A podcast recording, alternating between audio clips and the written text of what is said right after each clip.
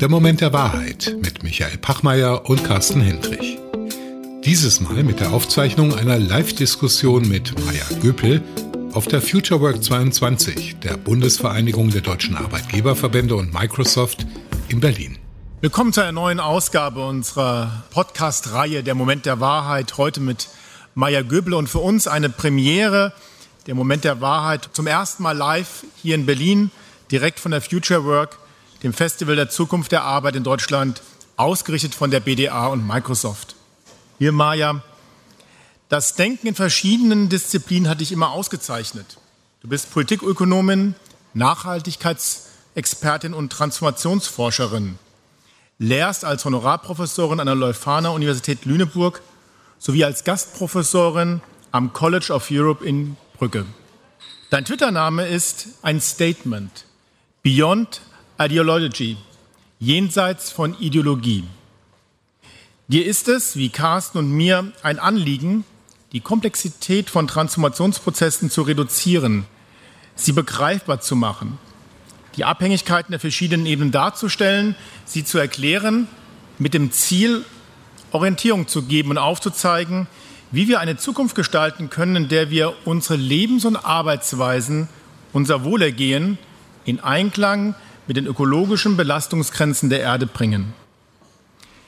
Immer wieder bringst du relevante Fragestellungen auf die politische und gesellschaftliche Agenda. Du bist Mitgründerin von Scientists for Future, Mitglied des Club of Rome und hast die Bundesregierung in Fragen der globalen Umweltveränderungen beraten.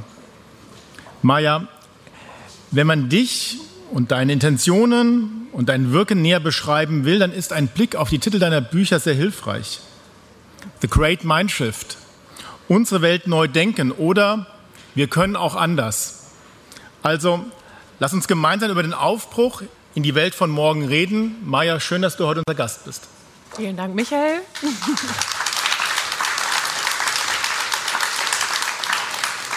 Ja, Maja, wir sind ja hier beim Podcast Der Moment der Wahrheit. Und der Moment der Wahrheit, das ist, was eigentlich jeder kennt. Das sind so Triggerpunkte im Leben, Ereignisse, die das Denken und Handeln verändern. Das kann ein Impuls sein von einem beeindruckenden Menschen, das kann ein Erlebnis sein, das kann auch ein Erfahrungsaustausch sein. Also irgendwas, was so einen signifikanten Auswirkungen auf dich hat, dass es dich verändert. Deswegen frage ich dich, was waren denn so deine Momente der Wahrheit? Vielen Dank. Erstmal auch äh, schön, so ein Live-Podcast mit so vielen zu machen, ist ja irgendwie eine total lustige Mischung, ne? also von Formaten. Trotzdem bleiben wir jetzt bei dem ganz engen, was ja bei Podcast irgendwie so entstehen kann, so ein enger, kleiner, schöner Raum, oder? Wir sind in einem, wir sind in einem, wir sind in einem privaten Raum, es ist ein privates Gespräch und ein, paar gucken uns hier zu und ein paar Zwei, Livestream, aber fühl dich ganz wie bei uns zu Hause. Okay, super. Dann fange ich tatsächlich zu Hause an, glaube ich, ähm, weil ich habe nicht so einen epischen Moment. Also es gibt ja wirklich bei einigen Geschichten, wo man denkt so, wow, das war ja fantastisch. Und ich glaube, so einen richtigen Einschlag gab es nicht, aber den Ausschlag Tschernobyl, den erinnere ich wirklich deutlich. Also um vielleicht auch diese ganze, ne, weil ich ja immer aus diesen Umweltfragen komme, das war mit Sicherheit so ein Zeitpunkt, wo ich äh, ja zum ersten Mal einfach sehr verstört war, dass so Dinge bei mir vor Ort passieren, mit denen wir aber eigentlich gar nichts zu tun haben, weil sie eben sehr ortsversetzt eigentlich ihren Ursprung haben. Und was mich auch total geflasht hat, war dieses nicht spür und nicht fühl und nicht anfassbare. Du läufst an diesem Geigerzähler durch die Gegend und musst es glauben und gleichzeitig kannst du es aber nicht spüren, wenn der Schaden stattfindet. Und das fand ich so eine irre ja, Herausforderung, ähm, dass ich irgendwie mich mit diesen ganzen ökologischen Themen sehr beschäftigt habe. Naja, und meine Eltern waren halt Ernste gegen Atomkraft. Ähm, und die haben dann natürlich, also es war ein wahnsinnig politischer Moment, ja gerade für die Bewegung und die Personen, die sich da eingebracht haben. Das heißt, auch das Polisierende war eigentlich da dran. Also ich bin auf Demos dann gelaufen. Ja, und auch dieses Bewusstsein darüber, dass das eben eine, eine Folge haben kann, diese Form von Energiegewinnung, die wir dann wirklich kaum unter Kontrolle bekommen. Und ähm, dass natürlich gerade die Menschen, die sich für menschliche Gesundheit einsetzen, also unsere Götter und Göttinnen in Weiß, davor gewarnt haben, fand ich eben auch eine Akteursgruppe, die mich beeindruckt hat, weil sie eben nicht politisch waren, sondern wirklich einfach für Menschen und ihre Gesundheit gesprochen haben. Hat das dann dazu geführt, dass du dich mit Nachhaltigkeitsthemen so sehr beschäftigt hast? Ich glaube schon. Also irgendwie war das seitdem jedenfalls immer mit dabei. Und also es gibt immer so Sequenzen. Ne? Die Schule, auf der ich war, war so eine sehr gemischte. Da hast du einfach aus allen Teilen der Gesellschaft, das war auch die Idee bei der Schule, die heißt dann ja auch Laborschule, voller Experimente und so. Ähm, aber das war so ein Bildungsideal, was sehr rousseauisch auch war. Und dann bist du einfach ganz vielen begegnet, die sehr, sehr, sehr anders groß geworden sind und sehr, sehr anders ins Leben starten. Und das war, glaube ich, so ein nächster Moment, wo diese sozialen Fragen mir hm. in meinem Alltag stark begegnet sind. Und so sind es eher so Sequenzen ähm, von Erfahrungen, ähm, die mich, glaube ich, immer weiter geprägt haben. Dann bist du Ökonomin geworden und ähm Politökonomin. Politökonomin. Ja, was echt anderes. Okay, erzähl mal, was ist der Unterschied? Na, Politökonominnen und Ökonomen, die interessieren sich für die Ideengeschichte der Ökonomie und beschreiben deshalb das Wissenschaften immer als einen Stand, Bestandteil von Gesellschaftsgestaltung. Und die gucken sich Institutionen an und fragen, wie denn eigentlich, also das, was wir an Strukturen schaffen in der Gesellschaft, bestimmte Ideen einbetten und auch Macht und Interessen repräsentieren. Und Macht und Interessen sind ja so Sachen, die in der klassisch ökonomischen Idee von ich rechne hier und da eigentlich gar nicht vorkommen, aber glaube ich eine ganz interessante Kategorie sind. Wie hast du dann vor diesem Hintergrund und auch deiner Erfahrung ähm, mit Tschernobyl und der Anti-AKW-Bewegung dich dann in vielleicht auch VWL-Vorlesungen dann mit Ökonomen, mit Makroökonomen, ja, wie bist du mit denen zurechtgekommen? Ja, auch im Prinzip, ich bin, ich fand ja, damals durften wir noch so ein bisschen freier rumstudieren. Ne? Ich habe so ein Diplom gehabt und hatte jetzt nicht den Eindruck, dass mich das wahnsinnig ausgelastet hat in meinem Alltag. Wir durften damit ja noch nebenher viel reisen. So Erasmus fand ich super oder in einer Bar arbeiten, hatte mal so einen guten Konter gegeben gegen diese Denke. Reihe den ganzen Tag und ich bin dann eben in viele Seminare gegangen, weil ich fand das total großartig. Also ich habe mir Psychologie, Soziologie das alles angeschaut und dann gab es so ein Europa-Zertifikat, das man machen konnte. Und da haben wir dann Politikwissenschaften, aber auch Makroökonomie eben gehabt. Ja, ja und da war diese schöne, schöne Situation halt einfach, wo ähm, wir ein Heckscher-Ohlin-Theorem erklärt bekommen haben, was welthandelstheoretisch eben zeigt, wieso das super ist, wenn die Arbeitskräfte frei hin und her laufen können, weil sie dann dem Arbeitsvergütungshöhen folgen. Sprich, wenn ich 50 Cent mehr hier verdiene, dann laufe ich da hinterher. Und insgesamt ist das schön ausbalancierend und da entstehen auch keine Kosten, sondern im effizientesten Ausmaß wird Arbeitskraft eingesetzt. Und ich fand das so schräg und habe mich gemeldet und habe gefragt, sagen Sie mal ehrlich, keine Kosten. Also wenn ich mir so vorstelle, dass man seine Familie zurücklässt, sich mit diesen Migrationsgeschichten auseinandersetzt, die uns ja tagtäglich auch in der Presse begegnen und einfach mal ein neues Leben irgendwo beginnen soll, ist es doch nicht kostenfrei zu haben. Und dann hat mich der Mensch angeguckt und hat gesagt, oh Mann, da spüre ich ein warmes Herz sprechen. Und das fand ich halt auf so vielen Ebenen wirklich richtig schräg. Also einerseits natürlich so diese Abwertung von dem, was eine Person einbringt. Und das Zweite, so was ist denn eigentlich bei Ökonomie los? Muss man da erstmal ein kaltes Herz haben, damit man da mitmachen darf? Und als drittes habe ich dann gedacht, vielleicht liegen hier auch einige der Quellen dessen, warum wir mit Nachhaltigkeit nicht vorankommen, weil Nachhaltigkeit als Definition sich ja mit den Bedürfnissen von Menschen auseinandersetzt und mit der Qualität von natürlichen Systemen, um die zusammenbringen zu können. Aber wenn die beide keine Rolle spielen in diesen Zahlenwerken, die hin und her geschoben werden, in ökonomischen Analysen, weil da immer nur ein Preis drauf geklebt wird, dann ist es ja auch klar, dass da nicht so viel sichtbar wird von dem, was vielleicht eigentlich wirklich wichtig wäre.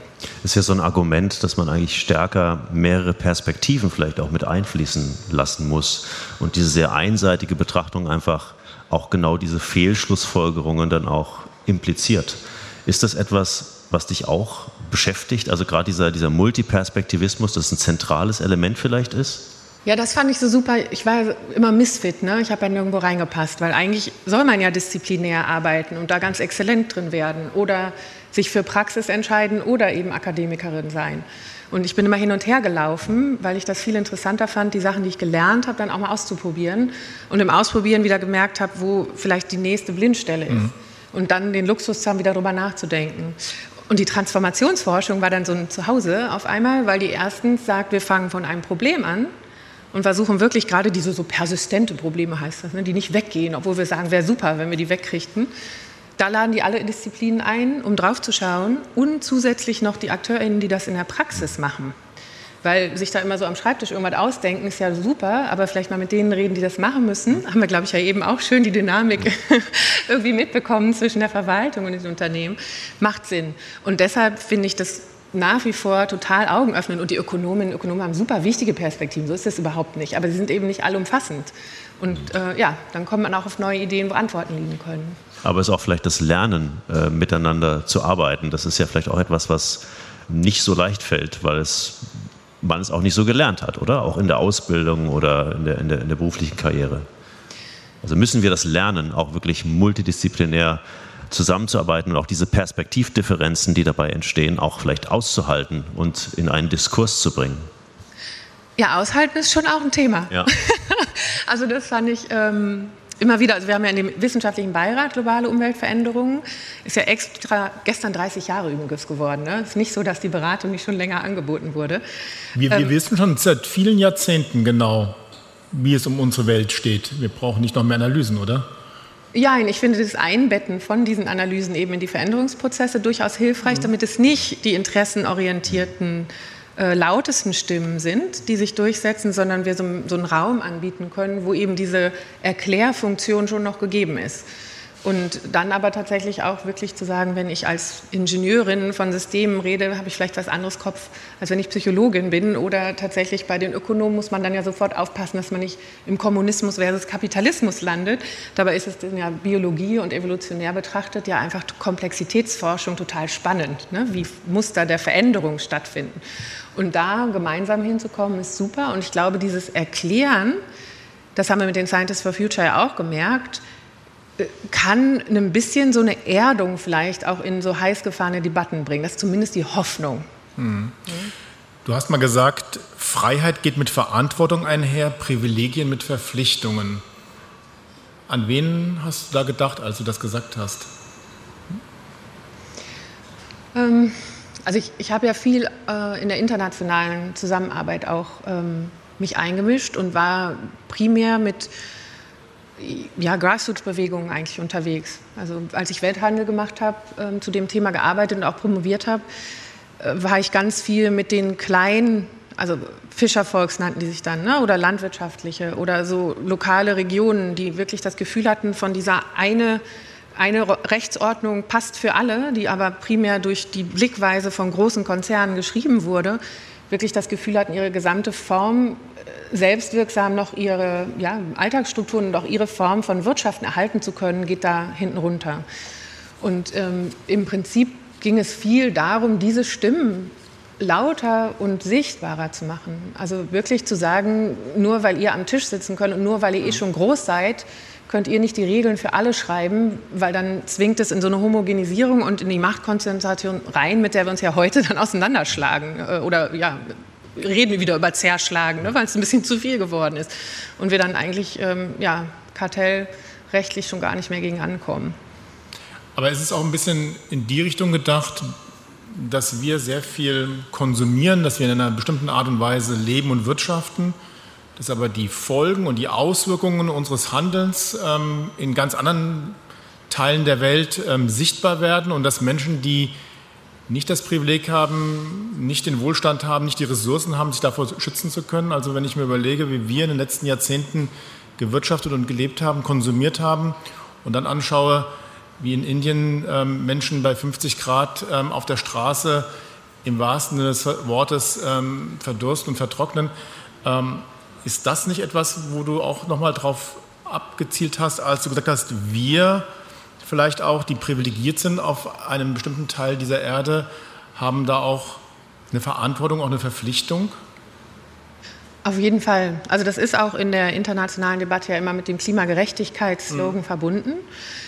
Und auch deshalb ist ja Wissenschaft so wichtig, weil ich kann ja unterschiedliche Linsen quasi einsetzen. Also wenn ich einen Indikator wähle, der beispielsweise einfach nur die Emissionen pro Land heute abbildet, dann ist natürlich China ganz oben drin und Indien auch nicht mehr ganz so weit unten. Und dann sieht es gar nicht so schlecht aus, vielleicht für uns.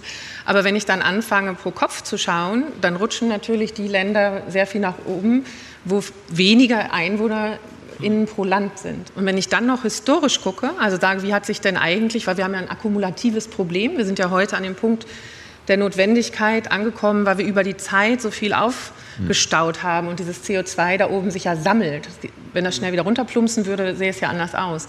Und wenn man diese historische Perspektive reinnimmt, dann sieht es natürlich ganz anders aus. Also dann sind es die Industrieländer, die durch die Nutzung der fossilen Energien so reich geworden sind, wie sie sind.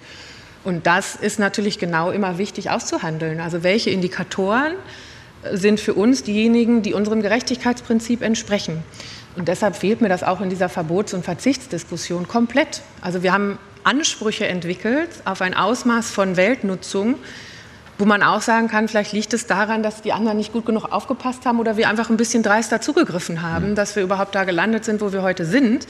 Und dann zu sagen, das ist nicht verhandelbar, ist halt eine Dominanzstrategie, die nur zum Konflikt führen kann. Und da, glaube ich, braucht es eben eine gewisse Offenheit, sich darüber auszutauschen, was brauchen wir denn eigentlich wirklich. Ist vielleicht die aktuelle Situation, in der auch die, die Krisen, die wir erleben, auch eine Chance zu einem stärkeren Wir, also weg von einem Ich-Interesse und einem Dominanzinteresse hin zu einem Wir zu kommen?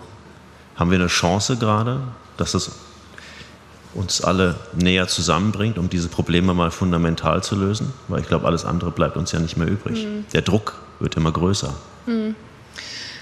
Ja, ich, ich, glaube, es ist wirklich so etwas wie so ein sozialer Kipppunkt im Moment, ne? weil viele, die sich mit den Themen auseinandersetzen, ähm, ich erwähne im Moment immer den äh, Bericht von SIPRI, die sind eine schwedische Forschungsagentur, sich mit Risiken und auch Bewaffnung und Entwaffnung und Konflikten äh, beschäftigt.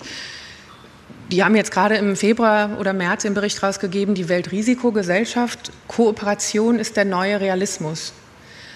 Und dass das alleine, wir merken, dass wir damit einen, einen vorherigen Blick auf die Welt so drehen müssen und uns ja quasi dagegen anargumentieren müssen, dass es vielleicht auch möglich ist, zeigt ja schon, wie stark wir uns vorher in diesem Wettkampf- und Konkurrenzmodus eigentlich, wie stark wir den normalisiert haben und uns daran so eingerichtet haben. Und die Erkenntnis aus den ökologischen Fragen, wie wir mit Global Commons bezeichnen, das ist ja all das, was wir geerbt haben, was funktioniert als unser Bioreaktor. Das ist ja nicht nur das stabile Klima, sondern auch die Ozeane, wo ja ein großer Teil außerhalb auch von territorialen Grenzen liegt und wir da auch schön reingrätschen, wenn keiner aufpasst. Mhm. Oder sowas wie Biodiversität, was sich auch überhaupt nicht an nationale Grenzen hält. Das sind alles ja, Güter, die uns auf dem Globus alle verpflegen und die wir nur durch kooperatives Handeln ausreichend schützen werden können. Weil wenn jede und jeder darauf zugreift, wie er oder sie gerade möchte, dann kommen wir genau in diesen Wettkampf, der im Endeffekt dazu führen wird, dass insgesamt das implodiert. Das, da sprechen wir von den ökologischen Kipppunkten, ne? dass die Rückkopplungsschleifen, die das Regenerieren möglich machen, dann eigentlich einbrechen. Und das ist eben die, die ganz zentrale Botschaft auf der Seite. Und ich glaube, jetzt mit dem Krieg sehen wir, was wir mit den öffentlichen Gütern beschreiben. Das sind eigentlich all diese Errungenschaften, die zivilisatorischen, ne, die wir nur, auch nur durch Kooperation geschaffen haben.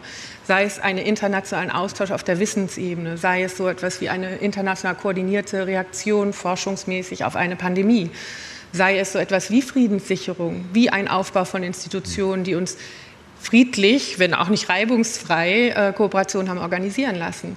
Thema UN steht ja im Moment wieder auf der Agenda. Ne? Geht das überhaupt noch? Ist das noch realistisch, der Multilateralismus? Und sich da immer wieder klar zu machen, was das uns ermöglicht hat, also welche Freiheit durch diese Kooperation überhaupt erst entstehen konnte. Und das glaube ich schon, dass wir deshalb dieses Wir, können wir gerne so tun, als gäbe es das nicht. Aber rein wissenschaftlich betrachtet sind wir alle in ganz viele Netzwerke eingewoben, ob wir das nur wollen oder nicht. Und deshalb haben wir alle immer eine Verantwortung, weil egal wie wir agieren, wir haben einen Effekt. Wir können nicht so tun, als könnten wir durch nichts machen nicht die Welt verändern. Die verändert sich ja jeden Tag. Und wenn wir nichts machen, tun wir das Gleiche weiter, was wir bisher gemacht haben. Mit genau den Effekten, die wir jetzt inzwischen sehr gut dokumentiert haben. Und deshalb hat das Herr Seifert neulich, finde ich, schön auf den Punkt gebracht, ein Kollege von mir. Wir sind alle Aktivisten. Das wurde ja auch gerne mal so als Schimpfwort benutzt. Ne? Also wir sind jeden Tag aktiv und deshalb sind wir aktive Beeinflussende der Zukunft. Und da können wir uns entscheiden, in welche Richtung wir das machen wollen.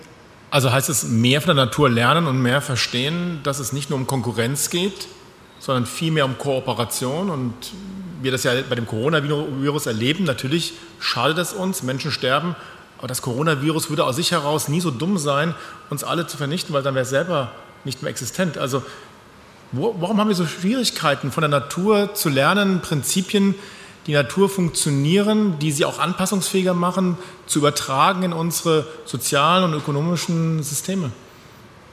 Das, lieber Michael, weiß ich nicht. Aber es ist ja schön, dass es sich mehr und mehr jetzt verbreitet, so mit Biomimikrie oder eben, ich finde schon, dass wir sowas wie einen Paradigmenwechsel haben. Mhm. So in unterschiedlichen Disziplinen dieses systemische Denken ja jetzt gerade sich sehr Bahn bricht. Und das finde ich auch schön, weil es eine Sprache anbietet, die uns über die Disziplinen verbindet. Und dann gibt es die Komplexitätsökonominnen und Ökonomen, die ganz viele Ähnlichkeiten aufweisen mit den Biologen. Dann haben wir die sozialwissenschaftlichen Einflugsfelder wie auch Psychologie, Soziologie. Und alle beschäftigen sich eben genau mit der Beziehungsebene viel stärker. Wir waren in unserem modernen Weltbild so gewohnt, die Einzelteile besonders gut anzugucken und dann zu denken, wenn wir die richtig gut verstanden haben, dann rechnen wir halt zusammen und dann kommt das Verständnis für das System raus. Und da merken wir halt, nö, durch diese Beziehungshaftigkeit passieren ganz viele Dinge, die wir dann mit Nonlinearität beschreiben. Ne? Das sind diese exponentiellen Kurven, die wir überall sehen. Oder halt sowas ähm, wie die Kipppunkte, die denen da vorausgehen. Dass die Vernetztheit, ich tue hier etwas, immer auch einen Effekt woanders haben wird. Und die Demut, dass die Lösungen von heute wahrscheinlich die Probleme von morgen sein werden. Das würde ja auch so dieses Ich habe aber Recht und außerdem für immer und ich verteidige das für immer, auch mal so ein bisschen befrieden können. Ne? Du hast jetzt mal temporär Recht, super geil, deine Lösung funktioniert und vielleicht kommt in fünf Jahren jemand, der dann auch eine oder die sagt dir, war super so lange und jetzt versuchen wir mal das nächste. Nimmst du wahr in der Debatte, sowohl in der Wissenschaft wie auch in Wirtschaft und Politik, dass sich da etwas ändert, ähm, dass man bereiter ist, verschiedenste Perspektiven an einen Tisch zu holen? Also der Koalitionsvertrag war ja schon voller Transformationsjargon. Ne? Also, Jargon. Nein, wir haben ja auch erste Initiativen, so eine Transformationsallianz gibt es jetzt, äh, andere Formen von Beteiligung. Ich bin mir noch nicht ganz sicher, wie wir das ausrollen. Also wir hatten ja auch viele gute Ideen eigentlich eingespeist, wie man so eine Digitalstrategie quer anlegen könnte über die Ministerien und so weiter. Ich glaube, das Wichtige ist, ähm, dass wir das auf unterschiedlichen Ebenen machen. Und ich glaube, auf der lokalen, kommunalen Ebene passiert fast mehr. Also mhm. wenn ich mir da angucke, wie viele BürgermeisterInnen oder auch ähm, ja, so ein bisschen größer gezogene Regionen jetzt so eine Identität für sich auch entdecken und zu sagen, wir machen das jetzt hier anders und damit auch so was Verwurzeltes wieder haben. Wir nennen das in der Wissenschaft dann sowas wie Place-Based Innovation. Ne? Mhm. Also dass man wirklich guckt, was passt hier auch hin. Mhm. Weil wir sind ja äh, kulturell verschieden und geografisch sieht es dann ein bisschen anders aus und die Kaufkraft ist anders verteilt. Also dass man wirklich auch diese Eigenart der Orte ähm, zum Ausgang macht für die Lösungssuche. Und dann guckt, wie kriegen wir das hin, mit dem, dass die oberen Ebenen eigentlich das leichter machen. Ähm, also Subsidiaritätsprinzip haben wir ja durchaus in den politischen Theorien drin. Ähm, diese Lebendigkeit, die dann vor Ort sich auch freisetzen kann, zu unterstützen. Implizit heißt es aber auch andere Formen von Beteiligung, von Bürgerinnenbeteiligung, von Beteiligung von Zivilgesellschaft. Co-Kreation mal als Stichwort. Ist das sozusagen ein Weg, den man vielleicht gerade auch auf der kommunalen Ebene noch viel stärker gehen müsste, weil das so die Ebene ist, die sehr bürgerinnennah ist? Ja, also gibt es ja auch ganz viele unterschiedliche Experimente jetzt gerade, ne? von, von Bürgerräten zu tatsächlich solche Konsultationszirkeln, die sich auch ein bisschen längerfristig mit der Entwicklung beschäftigen. Ich war jetzt gerade Montag bei den Volkshochschulen im Kongress, die jetzt auch überlegt haben, wie sie eigentlich AkteurInnen werden können, diese Räume anbieten, also nicht nur mhm. Seminare, sondern auch Begegnungsräume wieder stärker werden können. Das Wichtige ist immer, dass es eine Einladung gibt, ne? also die ausgesprochen wird und diese Verschränkung zwischen denen, die dann die Regeln machen können und denen, die diese Regeln umsetzen sollen oder auch einen Tipp geben könnten, wie die gut mhm. funktionieren könnten. Wenn du sagst, wir können auch anders und den Aufbruch in eine Welt von morgen beschreibst, hast du eine, eine Vorstellung, ein Bild, neudeutsch ein Narrativ, wie so eine Welt von morgen aussehen kann? Ähm, wir haben im WBGU mal versucht, als wir das Digitalisierung und Nachhaltigkeitsgutachten geschrieben haben, eine Utopie aufzuschreiben. Mhm. Ne? Wie sieht das dann aus? Horror. Mhm. Also geht nicht. Dystopisch oder was heißt Nee, Horror? das ist immer irgendwie dann so ein bisschen so Truman Show oder ja. irgendwas, wo es dann auch so beklemmend vorgefertigt irgendwie wird und die Abwesenheit von ein bisschen Irritation und Ärgernis und so, es fühlt hm. sich einfach nicht lebendig an. Es kann ja nur eine Vorstellung sein, aber genau, aber deshalb glaube ich, ist das, ne? Ja, und, und das Wichtige ist, glaube ich, und ähm, in der Komplexitätsforschung heißt es sowas wie das Adjacent Possible, also der nächstmögliche Schritt. Und dass ich mir so ein bisschen Klarheit darüber habe, von was möchte ich eigentlich mehr haben, was möchte ich gerne mehr in der Welt sehen mhm. und was möchte ich gerne, dass es aufhört, weil das ja auch zwei total interessante Motivationsstrategien sind. Das eine kann Menschen anreizen, wenn sie sagen, boah, nee, das halte ich nicht mehr aus, das muss aufhören. Und das andere ist natürlich, wow, ich sehe da was, das muss doch hier funktionieren. Das kann nicht sein, dass das nicht geht.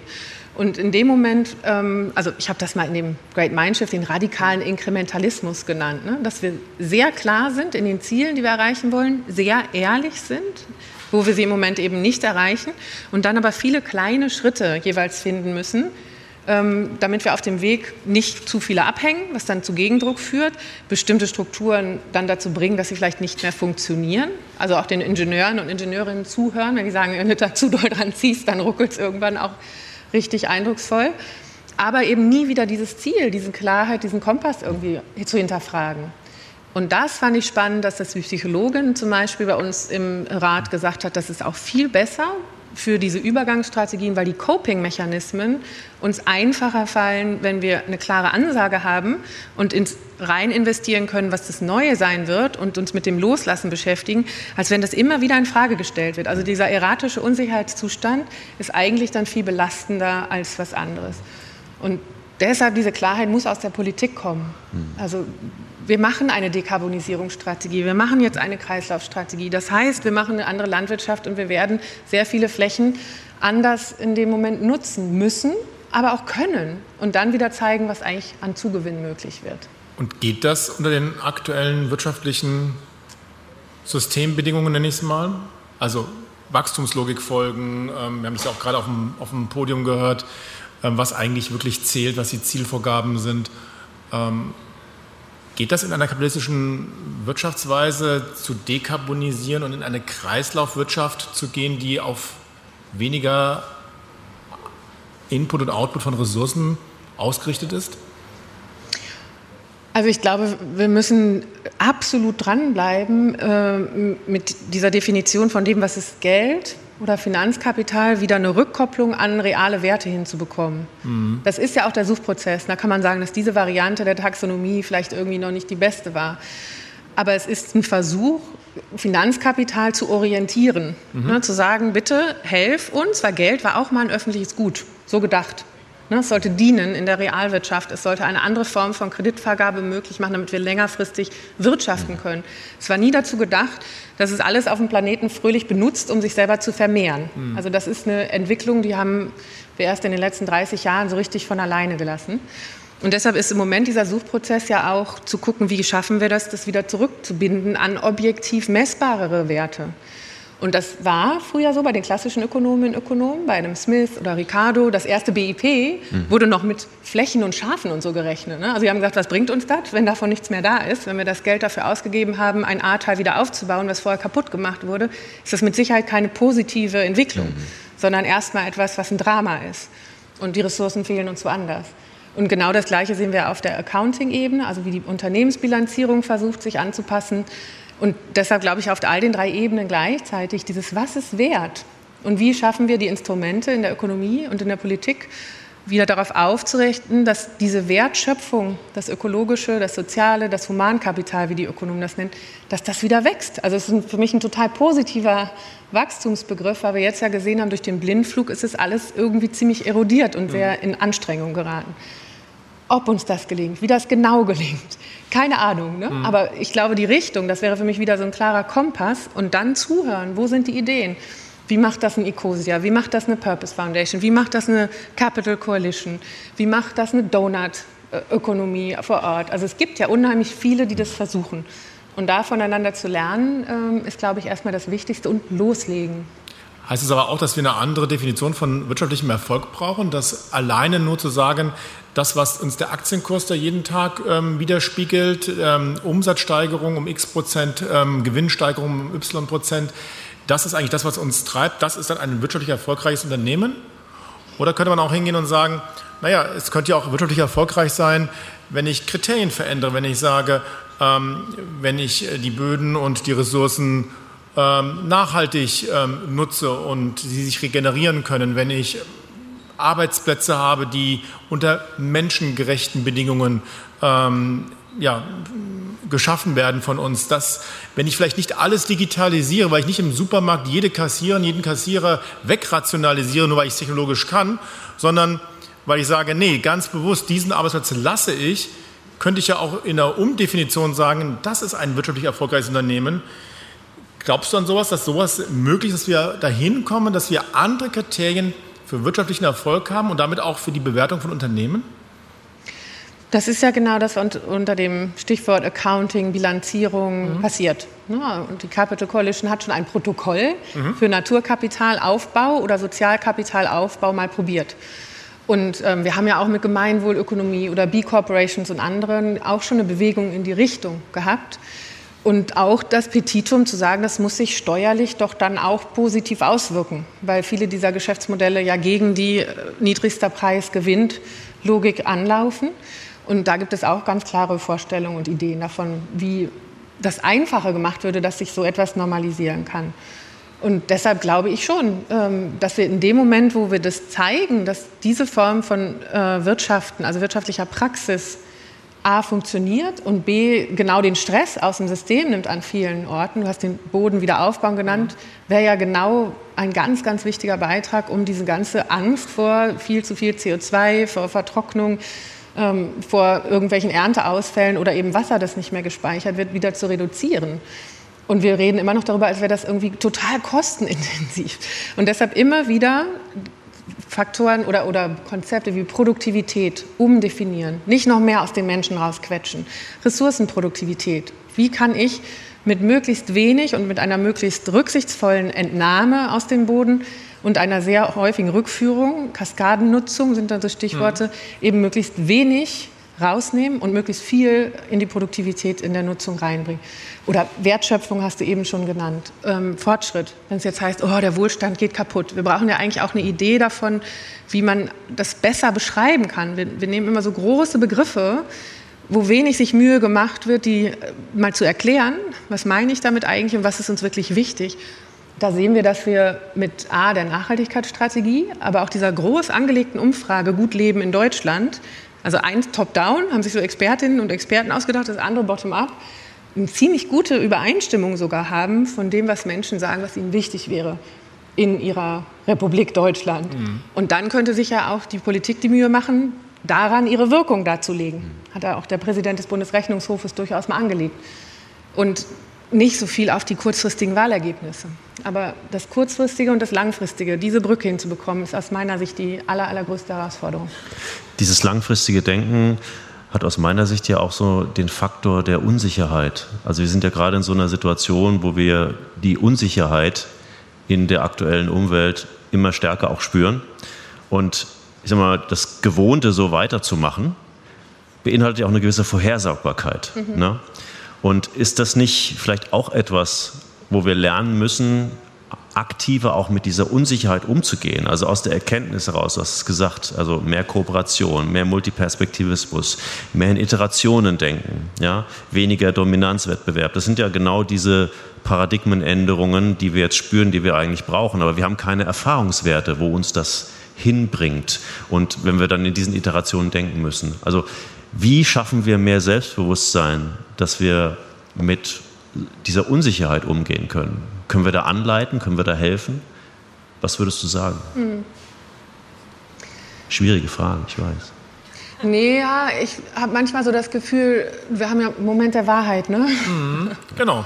Diese Idee, wenn ich das so weitermache, wie ich es gewohnt bin, wird auch das rauskommen, was ich bewohnt bin, ist ja schon total gaga. Das merken wir, dass das nicht ja. mehr funktioniert. Genau. Also da wäre das genau. Loslassen schon mal Schritt ja. eins. Ja. Dann ist es echt wackelig. Ne? Aber dann komme ich eher in dieses, ähm, was ist der nächstmögliche Schritt, was ist das Wünschenswerte und was haben andere vielleicht wirklich auch schon mal gemacht. Ja. Also Aber Menschen wählen ja lieber das gewohnte Elend manchmal als das, das Neue. Ne? Also das, das meine ich mit dieser Unsicherheit. Ich glaube, da braucht es auch Führung. Wir waren bei dem Thema Führung. Und mein Punkt war jetzt so, wie können wir, vielleicht auch die Menschen, die hier in diesem Raum sitzen, die ja alle Menschen sind oder viele davon sind Menschen, die auch große Verantwortung tragen und äh, Führungskräfte sind, wie können wir es schaffen, gemeinsam, wenn wir ein mehr stärkeres Wir-Gefühl brauchen, gemeinsam dieses Selbstbewusstsein zu entwickeln? Brauchen wir mehr Zusammenschluss, mehr Dialog untereinander, um das Ganze auch konsolidierter führen zu können? Brauchen wir mehr Initiativen, wo die Menschen zusammenkommen?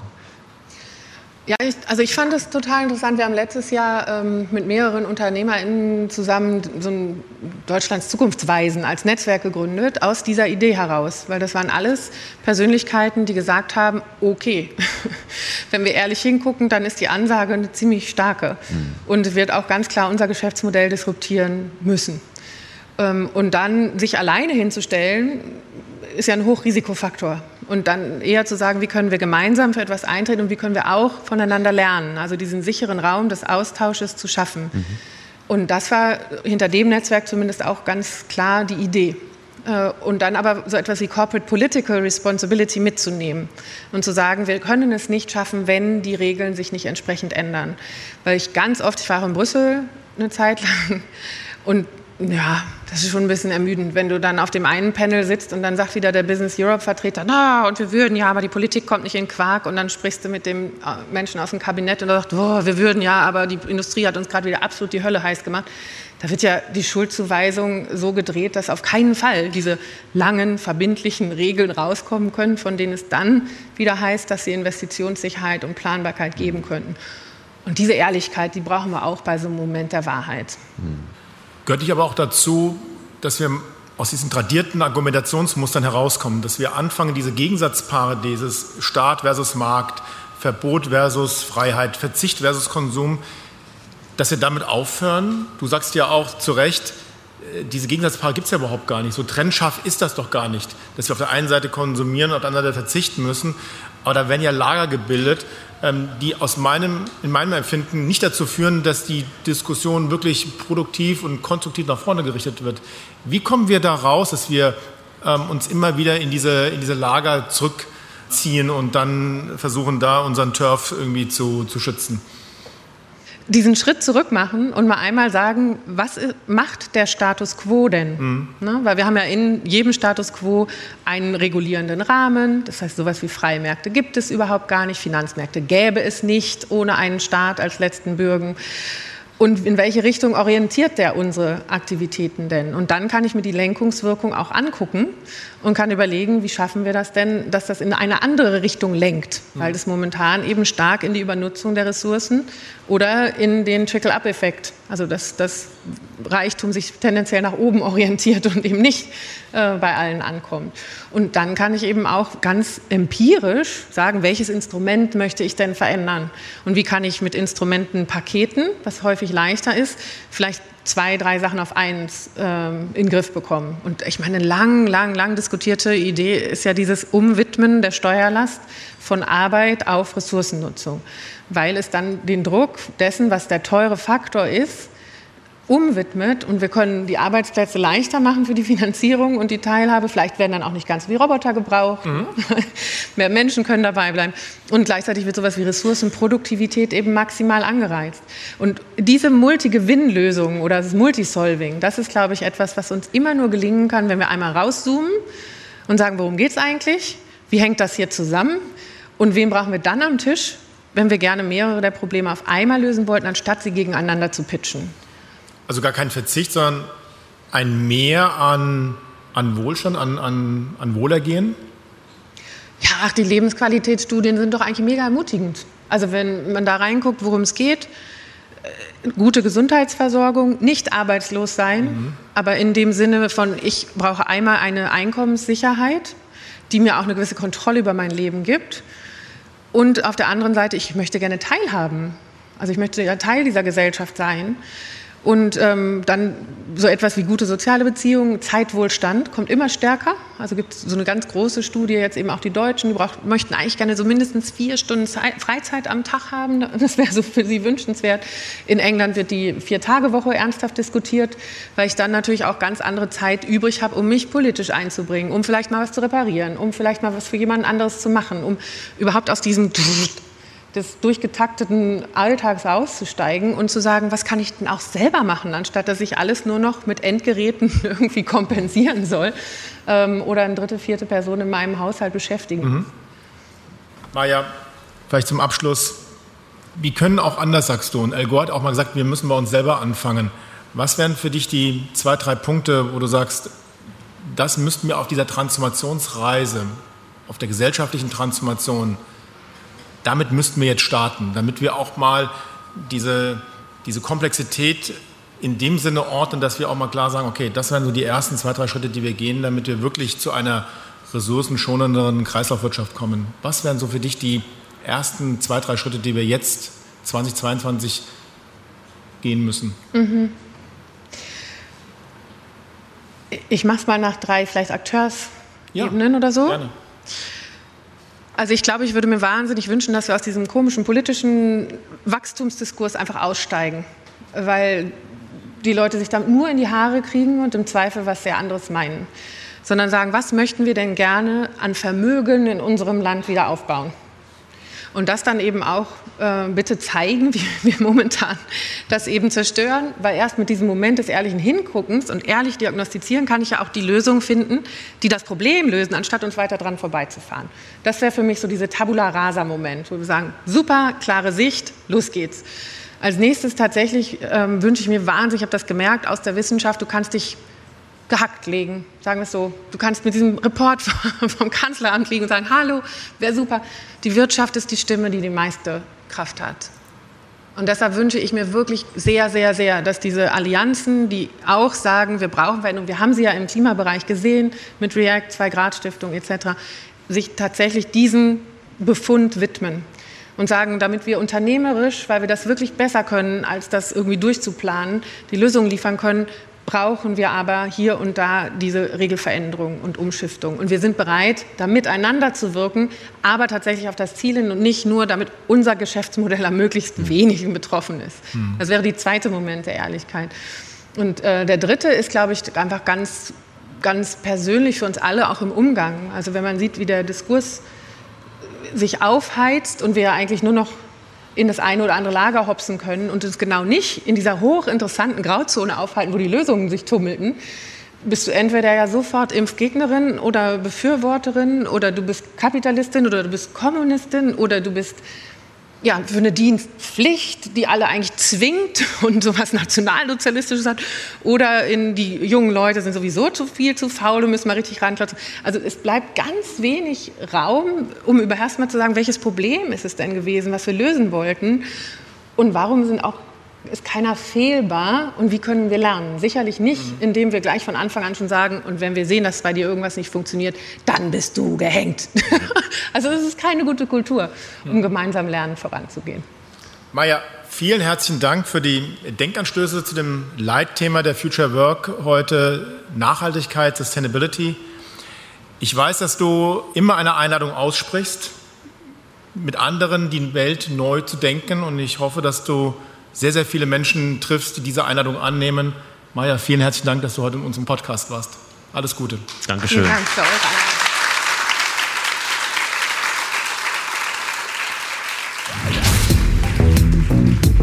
Der Moment der Wahrheit mit Michael Pachmeier und Carsten Hendrich. Überall, wo es Podcasts gibt.